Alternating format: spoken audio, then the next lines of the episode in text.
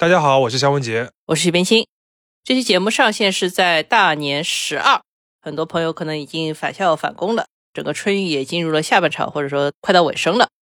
春运是一个有中国特色的一个时间段，每年也是中国最重要的一次周期性大迁徙。今年正好也是防疫防控全面放开以后的第一个春节，很多朋友可能是两三年以来第一次回到老家，这个春运的情况可能比前几年要名副其实的多啊。不过，交通运输部最近的统计是，今年春运期间的客流总量应该只是二零一九年水平的百分之七十，也就是恢复了，但还没有完全恢复，对吧？嗯，没有。不过，即使是百分之七十啊，春运还是春运啊，这个春运期间的公共交通运力常年都是不足的，所以说该一票难求的基本上还是一票难求。说到这个春运的一票难求，大家一般会有个刻板的印象，就是火车票呢很难买，然后机票呢就太贵。嗯。我们这里先打破另一个刻板印象，就是春运，大家一般主要讨论是铁路嘛。其实，如果按照二零一九年的春运数据，公路是其中其实占比最高的，有百分之八十二点五；水路呢，当然最少的，只占百分之一点四。铁路关注度很高，但是它其实只占不到百分之十四，剩下有不到百分之二点五是由民航完成的。这个其实也比较符合我们国家的交通基础设施的一个分布嘛。毕竟公路还是承载量最大的，然后也比较灵活。你想，哪怕你是坐火车回家，很多人到了最后几公里、几十公里的路程，你还是要靠大巴或者自驾来回到自己的家里边的。嗯，对的。不过我们今天不讨论公路啊，还是回到前面那个火车票难买和机票太贵的印象。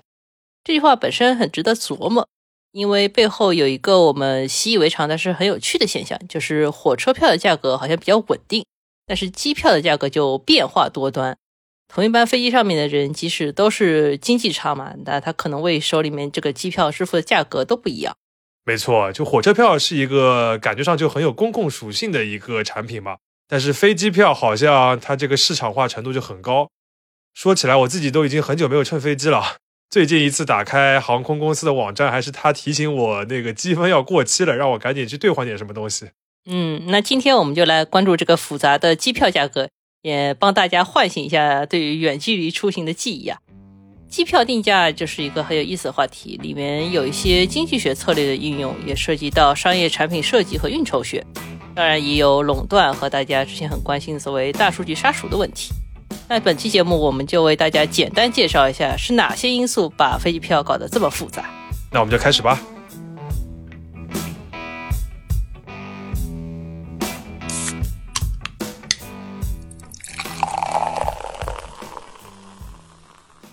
这里是商业就是这样。我们先来试着说一下，同一个仓位的机票为什么价格不统一？其中一个比较重要的因素，也是一个经济学当中的重要概念，叫价格歧视 （price discrimination）。我一直觉得这个概念的名字起得很不好，你自己都叫歧视了，大家自然就会认为这是一个很负面的那种偏剥削的概念。对，但它其实的意思非常简单啊，就是同一种商品，这个卖方在我们这边就是航空公司啊。他对不同的消费者收取不同的价格嘛？用一个稍微简单的归纳，就是差异化的定价。这样听起来是不是就中性了很多？那对于航空公司来说的话，这样也就是尽可能的来保证自己收入的一个最大化，这是它的一个目的。嗯，其实呢，我们现在是比较习惯大品牌会做所谓的统一定价，然后在一个统一定价上再做折扣嘛。在这个市场上呢，其实有很多东西都是有差异化定价的。最常见的一个例子，其实就是去菜场买菜。年轻人呢，往往很容易被宰，然后我们的爸爸妈妈这个老一辈都深谙砍价之道，这个就是所谓的差异化定价嘛。对，然后按照这个经济学里边细分的策略不同啊，价格歧视又可以大致分为三种，分别是一级、二级和三级价格歧视。呃，这里级其实也是一个起名的问题啊，并不是说这个三级就比一级更加歧视你啊，只是这个策略不是很一样，你就把它当做一个学术规则来听就可以了。好吧，所以我们下面的介绍当中，大家就先不要带着这个等级观念或者被歧视的这个怒气来听，大家先来放平一下心态。嗯，放平心态。简单来说呢，在机票价格的设计里面，总体上应用的是二级和三级价格歧视。我们先说三级价格歧视啊，它又叫所谓的市场区隔。也是一种很直观的价格其实，就是航司呢根据出行时间啊、飞行速度啊、你提前多久订票、你是不是常旅客、是不是会员、你是成人还是婴儿、是团客还是散客等等等等，然后为这些票设置不同的价格。你可以理解为，比如说一个航班上面假设有两百张机票的总供应，然后航空公司就先把这两百张机票分布在很多细分的格子里面，然后为每个格子都标不同的价格。然后呢，如果你是对应情况的消费者，你就被限制了，只能在这个格子里面，在这个细分市场里面买机票。呃，这些格子里边有一些还是比较可以理解的，就是比如会员啊，或者什么儿童票之类的。另外，像出行时间点比较好的机票，一般也比较贵，也不用起早摸黑了，这个也比较好理解嘛。但是我作为消费者的话，总归会想办法来跳出航司给我们事先设定的这些格子、这些限制，尽量去找到更加便宜的机票嘛。那航空公司能怎么来实现它这种所谓的这个三级价格歧视，或者说是市场区隔呢？怎么操作？嗯，这个操作确实有一点难度啊。在实际操作里面，这航司也是摸索着来的。他会利用已有的一些消费者信息，比如说你之前的一些订票记录，会限制披露给你的市场和价格。然后有些时候呢，OTA 的数据也可以拿来用。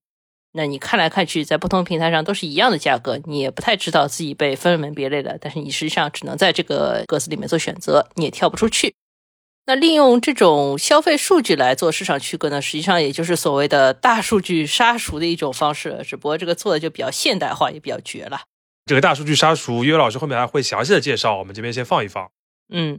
那除了市场区隔以外呢，消费者还会面临所谓的二级价格趋势。我们再打个比方。假设你现在可以选择两个不同的价格，价格一是不能托运行李，价格二是可以托运行李。这个时候，如果你必须要带一个四十斤重的箱子回家，那个航司哪怕给你的选择自由，你可以选择一，也可以选择二。但是你这个时候一般来说啊，你也会选择二，因为它可以托运行李。但是你如果一怒之下决定我不带这个箱子了，那你其实也就可以选择价格一了。这就是所谓的二级价格歧视。比如说，商家提供一组不同特性的产品。消费者可以自行选择购买，这个听上去好像和这个三级价格歧视有点区别，但是听上去又好像没怎么歧视。你能不能具体解释一下？这个其实是二级价格歧视比较有争议的一个地方，因为目前国内的教科书对于二级价格歧视的解释，往往是落在所谓的数量差异上面。比如说，你买一件是原价，买两件是打八折，这个确实是二级价格歧视最常见一种方案。不过总体来说，二级和三级价格歧视的核心差异应该是，二级价格歧视的商家会制定不同档位的价格，让消费者自由选择；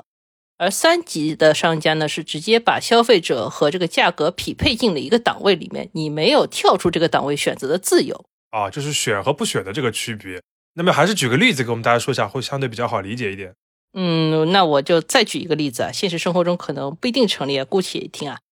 假设我不是东方航空的会员，然后我去买票的时候呢，东航会给我一个价格档位，一档是会员价，一档是非会员价，并且告诉你说会员价可以便宜五十块。那我可以选择为了这五十块出卖我自己的个人信息，然后这个航司呢就通过二级歧视损失了五十块，但是多了一个会员。之后呢，东航可能会改一个要求，他说你在我的官网上订票必须先登录，这样子登录完了他就知道是一个什么样的会员要买飞机票了。然后呢，就直接给了我一个价格。我想用其他的渠道来比比价，但是因为用户是实名制的嘛，这个信息其实在后台里都是打通的。你发现其他渠道并没有更便宜，最后只好回到这个官网付了钱。那航司呢就实现了所谓的三级歧视。所以你讲的前面那个一半就是一种二级歧视的方式，后面一半是三级歧视的方式。这个可以听得出是一个选择的一个区别啊。但是好像实际的操作里边，航空公司会把二级和三级都混合在一起用吧？嗯，对的。其实实际操作情况呢，比这个所谓的二级和三级要更复杂一点，就是它只是一个非常简化的一个模型啊。我们再回忆一下，就是二级的策略核心就是能不能通过前期的洞察来设计出一个足够合理的价格体系，然后让消费者愿者上钩，自己觉得自己应该属于哪个体系，去哪个体系里面付钱。而三级的核心呢，则是通过比如说尽量合理的策略，或者说更多的数据。来尽可能防止这个高价值的消费者去买低价票，有让你不得不花这个高价钱。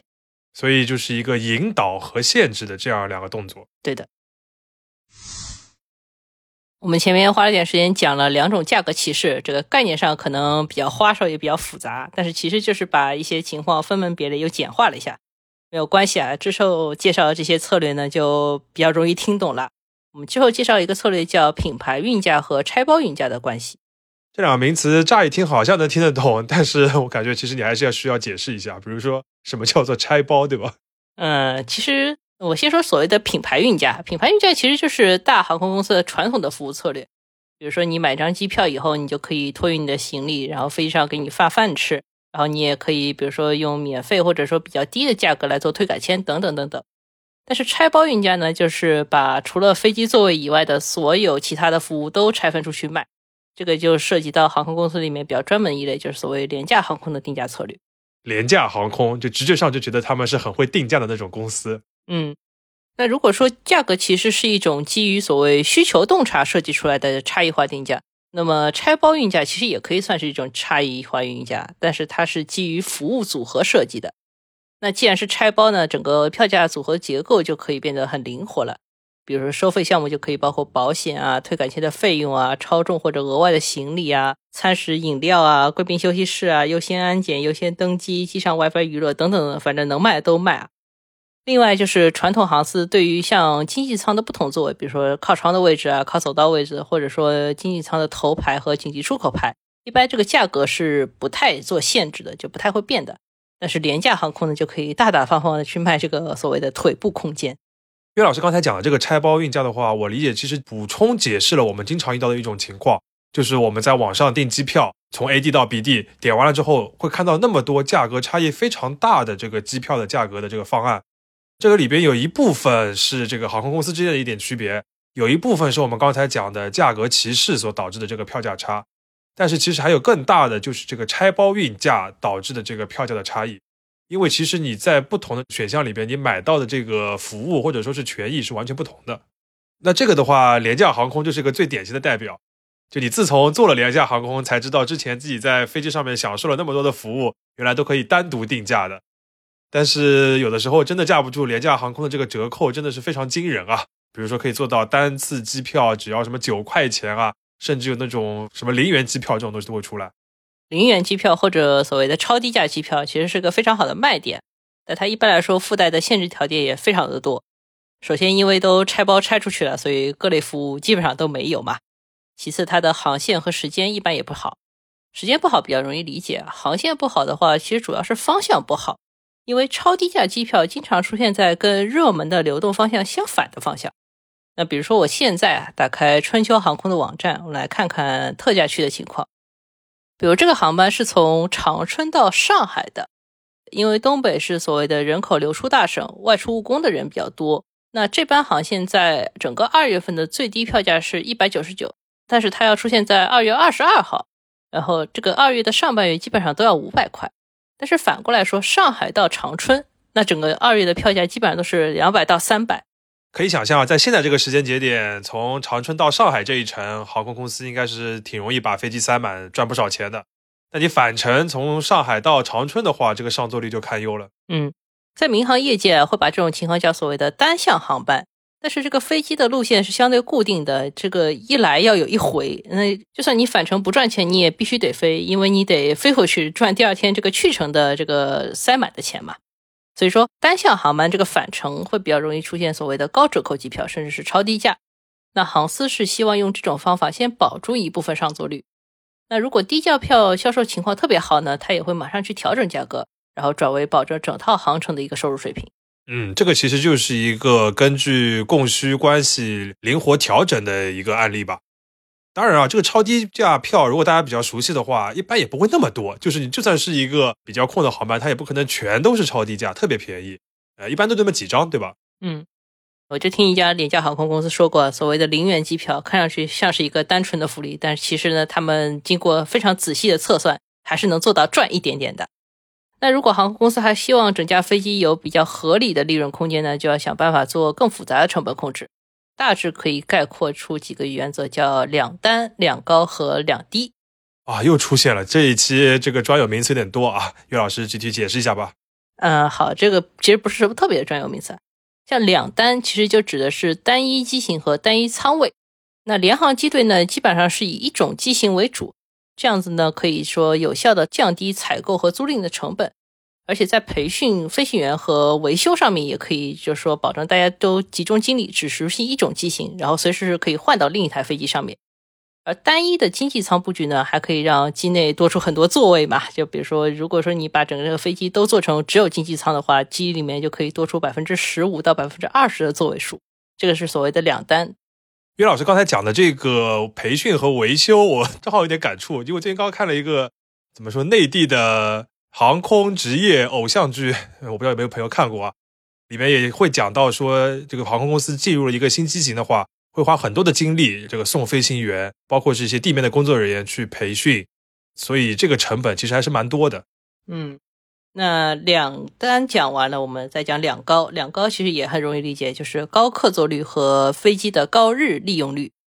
比如说春秋航空，它可以做到连续五年保持它的客座率是在百分之九十二以上，非常高的水平啊，整个飞机都塞满了。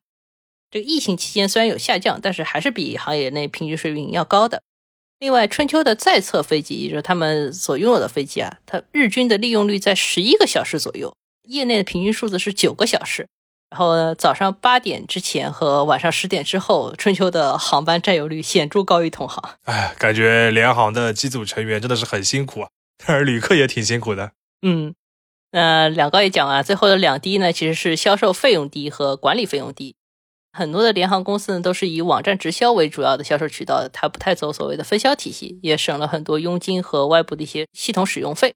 那低的管理费用呢，得益于公司的财务和业务的 ERP 一体化，这个也会降低一些人力成本和日常的费用。其实刚才岳老师讲的呢，更多的是航空公司的经营话题，跟这个票价本身关系不是特别大。但我们还是要先了解了航空公司是自己怎么省钱的。才能知道廉价航空到底怎么能够维系，或者说是依靠这个超低价的这个机票来赚钱的。好，到这边呢，我们就要来讲一讲前面岳老师提过一嘴的这个大数据杀熟的这个问题。比较常见的一些关于大数据杀熟的说法，就是在携程或者是别的一些网站上面订机票的时候，会出现你搜索的时候很便宜，然后付款时候这个机票变贵的情况。或者你这某一个航班的机票越搜越贵，那有些消费者就认为自己是被这个大数据杀熟了。嗯，其实这种 OTA 网站上面价格变化呢，相比机票本身这个定价策略要再复杂一点，因为它还涉及到所谓的外部分销体系。机票价格的制定权，然后包括折扣率呢，固然是掌握在航空公司手里的，这个我们前面也讨论了。但是什么时候放出什么折扣率的票，也要根据所谓的市场需求来调节。比如说 A 航司，它有一条黄金周的热门航线，所以呢，它定的最低的价格呢，也就是买六折左右的机票。但是如果这个六折左右的机票在网站上面被查询和点击数量比较少，大家搜索以后普遍去买了 B 航司的一个同类航线，那么这个 A 航司呢，就可能会考虑啊，我放出一个更低的价位，比如说四折左右来吸引客流。那这种动态调整呢，就需要 OTA 和航司之间有比较紧密的配合，这个前后台的数据要能联动起来。但是 OTA 和航司之间呢，还有一个中间环节，就是所谓的分销系统 GDS（Global Distribution System）。航司呢，必须要把这个价格更新到这个 GDS 里面，然后 OTA 呢再去 GDS 上面去扒新的价格。那这个中间呢，就可能因为时间差导致了价格的变化。哇，原来这个飞机票的价格我们在 OTA 上面搜到，是一个经过这么复杂的系统里面的一个结果啊！所以这就解释了搜索时便宜，付款时变贵。有可能就是因为你考虑的这段时间里边，GDS 这个系统里边的票的价格已经发生变化了。嗯，没错，包括你前面说的越搜索越贵，有可能是类似的道理。就因为你搜索的时候，别人也在搜，然后甚至你去搜的这个过程中间已经卖出去好多机票了，那航司呢已经开始快速的调节价格了。你觉得自己是被杀熟了，其实上是因为这个供给本身变少。那实际上航司也不是一定要通过 GDS 这种有点 bug 的系统来卖机票的。我们前面提到了，联航公司普遍愿意自己开这个网站和自己建立销售系统，其实就是为了绕开 GDS。因为不管是 OTA 还是航司，你每使用一次 GDS 也是要付钱的。那你绕开它呢，还能节省一点成本。但是对于消费者来说呢，我哪知道你这个航司网站和 OTA 这个搜索结果背后到底是什么样子的？它本身是个黑盒嘛。对，所以也难怪消费者说你是杀熟，他们也更加愿意相信自己是被杀熟。嗯。我觉得还是因为，就是相对于平时我们买那种价格比较固定、偶尔才打折的商品啊，飞机票这个定价体系实在是过于灵活了，而消费者对于这套策略是完全不适应的。那加上分销体系里面还有 GDS 这个流程上面绕不去的黑盒，以及 OTA 平台平时为了增利可能做了一些偷偷搭售的小动作，也会让消费者一开始就有一些不信任感，最终这个说法也就流传开来了。不过刚才岳老师在讲的时候，其实也用了一个词，就是可能。不论是这个 GDS 这个系统的这些复杂或者 bug，或者说是真的是大数据杀熟，这两种情况我们都很难证明，也很难证伪。站在消费者这个角度上面啊，所以这就牵扯到一个问题，就是这个大数据杀熟或者说价格欺诈，它的法律保护其实是很困难的。嗯，我们一般来说认为大数据杀熟是一种价格欺诈。其实对于价格稳定的商品来说，你是不是被欺诈是很容易识别的。但是对于这种价格体系本来就很灵活的商品来说，就很难界定是否被欺诈了。其次呢，因为 GDS 会导致这种价格波动，你也很难说它是一种欺诈，就是你消费者自己是因为被黑盒了所以不爽的。那公司的解释也很难平息所谓舆论上面的这些争议。最后还有一点就是，大数据实际上是很难长期杀熟的，因为呢，如果说你长期不使用，它可能会吸引你持续使用，会让一点利。然后呢，它也可能为自己吸引来新的竞争者，甚至吸引来法律的制裁，然后自己丧失了垄断地位。长期来看，它的价格体系呢，应该是回到正常水平的可能性会高一些。但是消费者呢，基本上更在意的是眼下的公平和每一次的公平，这个就要求立法要跟上技术发展的水平，显然是很难的。所以，我们在这里关于大数据杀熟的讨论，不是为了给大家一个结果，他们到底有没有坑你。而是提供一些理解这个过程的角度吧。那不仅是飞机票，大数据杀熟其实本身就是一个很复杂的问题，我们只是展开了一点点。我们在 show notes 里面放了一篇文章，叫做《辨析大数据杀熟》，也欢迎大家参考，看看自己原本对于这个问题的想法是否全面。聊到这里呢，我就有个感触，就是定价真的是商业活动当中最最重要的一门学问。你看，为了卖飞机票，这些航司真的是挖空各种心思。嗯，他们心思其实不止价格，因为卖机票的时候还是有可能出现另一种特别的情况，就是超售。就说假设这个飞机上还是有两百个座位，但是开始登机之前，这个航司发现自己卖出去了两百一十张票。对对对对，还有超售这件事情，而且超售经常会引起一些矛盾吧。比如说，二零一七年有个经典的案例，就是美联航，它从芝加哥飞往路易斯威尔的一个航班上面，有四位乘客是被随机挑出来，让他们放弃座位的。然后其中有一位华裔的医生嘛，说自己要赶着去做手术，结果还是被安保人员强行拖下了飞机，然后引起了舆论的一个轩然大波。当时我们看到有个美国人的吐槽，就是说美联航这种做法是打不过竞争对手就打顾客。其实美联航这个案例都不算是所谓标准的超售，因为当时飞机是临时要带四位机组成员去这个目的地直飞其他的航班，也就是说原本这个座位数和旅客是正好匹配在一起的。但是要把这个匹配好的这个旅客里面挤掉四位，那其实超售更常见的情况就是我们前面说的飞机票多卖出去几张，然后呢，机组成员会在登机前面用代金券或者现金之类的补偿来鼓励乘客改进下一班。在美国乘过飞机的朋友可能多少见过这种情况。那航空公司愿意这么做呢？目的当然还是为了尽可能多卖票，背后还是有一个数据的能力。因为它可以比较准确地预测出来一个航班里面可能会有多少人取消。据说根据统计啊，平均每一趟航程中间大概会有百分之五买了机票的乘客最后是误机或者在最后时候取消的。当然，每个航空公司内部都还是有自己的数学模型，会根据航线时间、机上成员构成等等因素来预测说大概会有多少乘客误机，然后根据这个指标去做一点点小小的超售。所以超售呢，一般是不会被发现的，而那种因为超售而支付补偿款或者代金券的情况，其实也就是出了一点点小偏差，也是比较罕见的。而且这点补偿也是在这个他们的模型里边的吧？就是在整架航班满员，然后按时起飞带来的这个收入和利润面前，这些代金券或者是几百美元什么也不算什么。嗯，当然，航空公司还是会想办法把这部分补偿也尽量压低的。所以现场一般会采用类似竞拍的模式，就是由低到高，可能是先送你一些代金券，或者先送你一点积分，然后再是现金一百一百的往上加钱。那愿意接受这个价格的人呢，基本上都获得了自己心目中那个差不多得了的收益水平。而对于航司来说呢，这个价格呢，就是能让这个人放弃座位所支付的一个最低成本了。哇，真的是把这种定价的灵活发挥到了极致啊！那和整班飞机超售相比，另外一种情况就更常见了，国内也很常见，就是只有经济舱部分超售了。那这时候呢，有一部分乘客就会获得免费升舱的机会啊。这种情况下面，机组的成员他这个主动权就大很多了嘛。而且商务舱、头等舱临时加一个人，其实对他们的这个航班整个影响不大，最多就是损失一份飞机餐的钱。哎，是的。所以说，挑谁来获得免费升舱的机会呢，也会有一点讲究。比如说高等级的会员，或者是你是一个买了全价经济舱机票这个旅客，或者你是一个比较晚到的旅客，你被升舱概率都可能会稍微大一点。那航司呢，主要是希望用免费升舱，既解决这个超售的问题，又能培养消费者的忠诚度。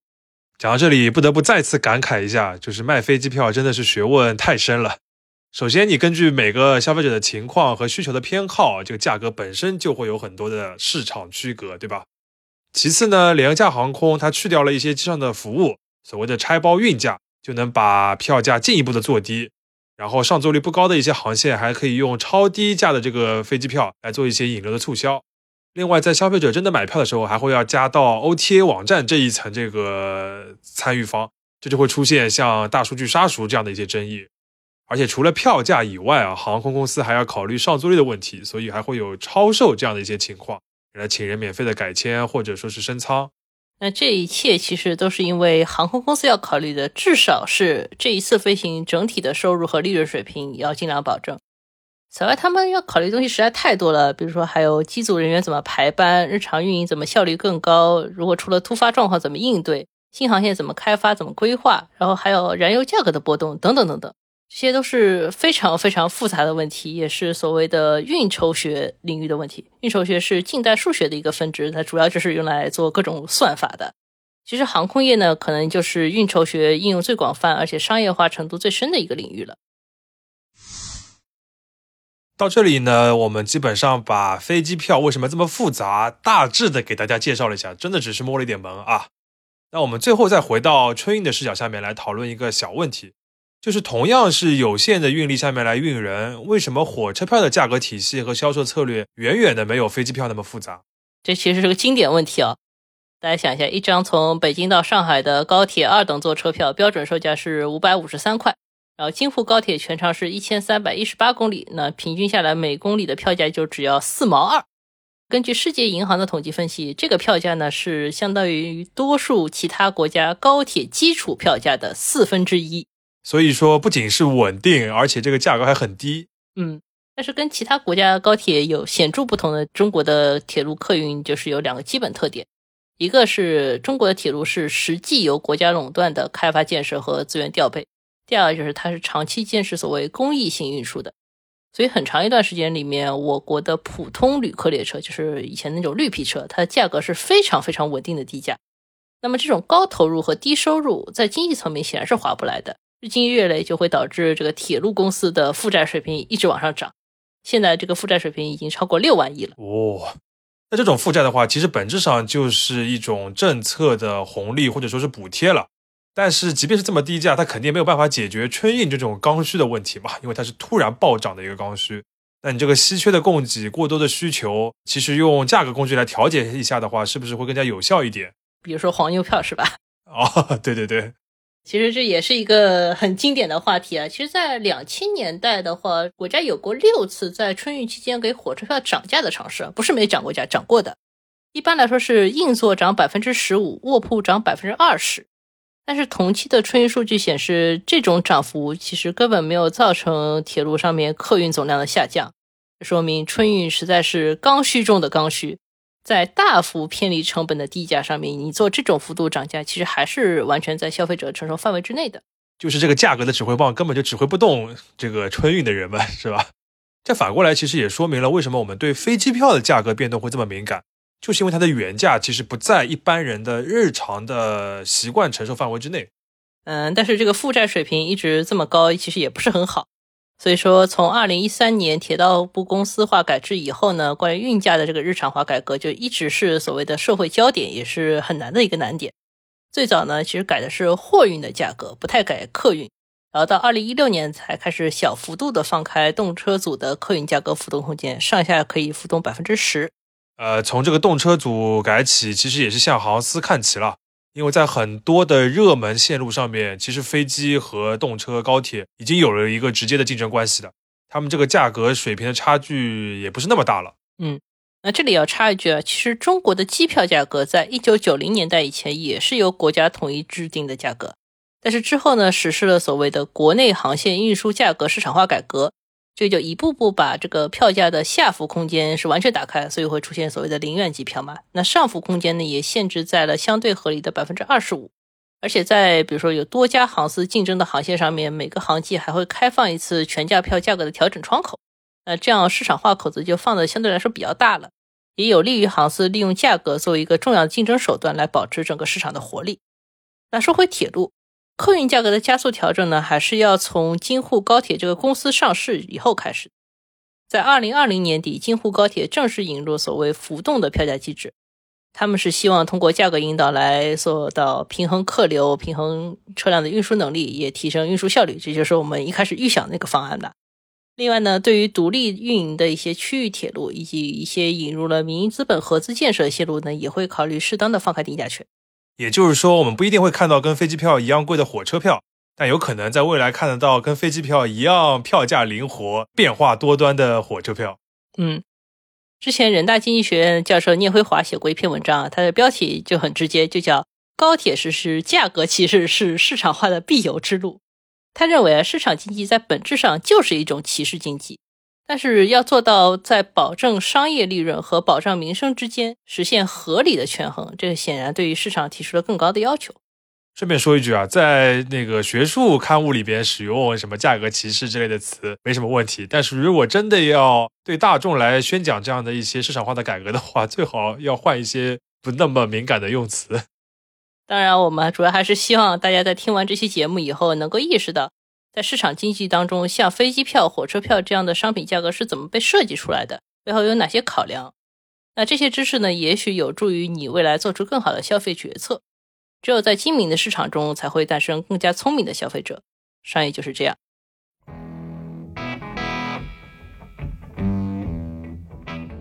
感谢收听这一期的《商业就是这样》，你可以在苹果播客、小宇宙。喜马拉雅、网易云音乐、QQ 音乐、荔枝等平台收听我们的节目。微信公众号“第一财经 e-magazine” 也会推送每期节目的内容。如果喜欢我们，欢迎你在苹果播客给我们五星好评，并期待你在各个平台与我们交流。尤其欢迎分享你感兴趣的话题。下期见。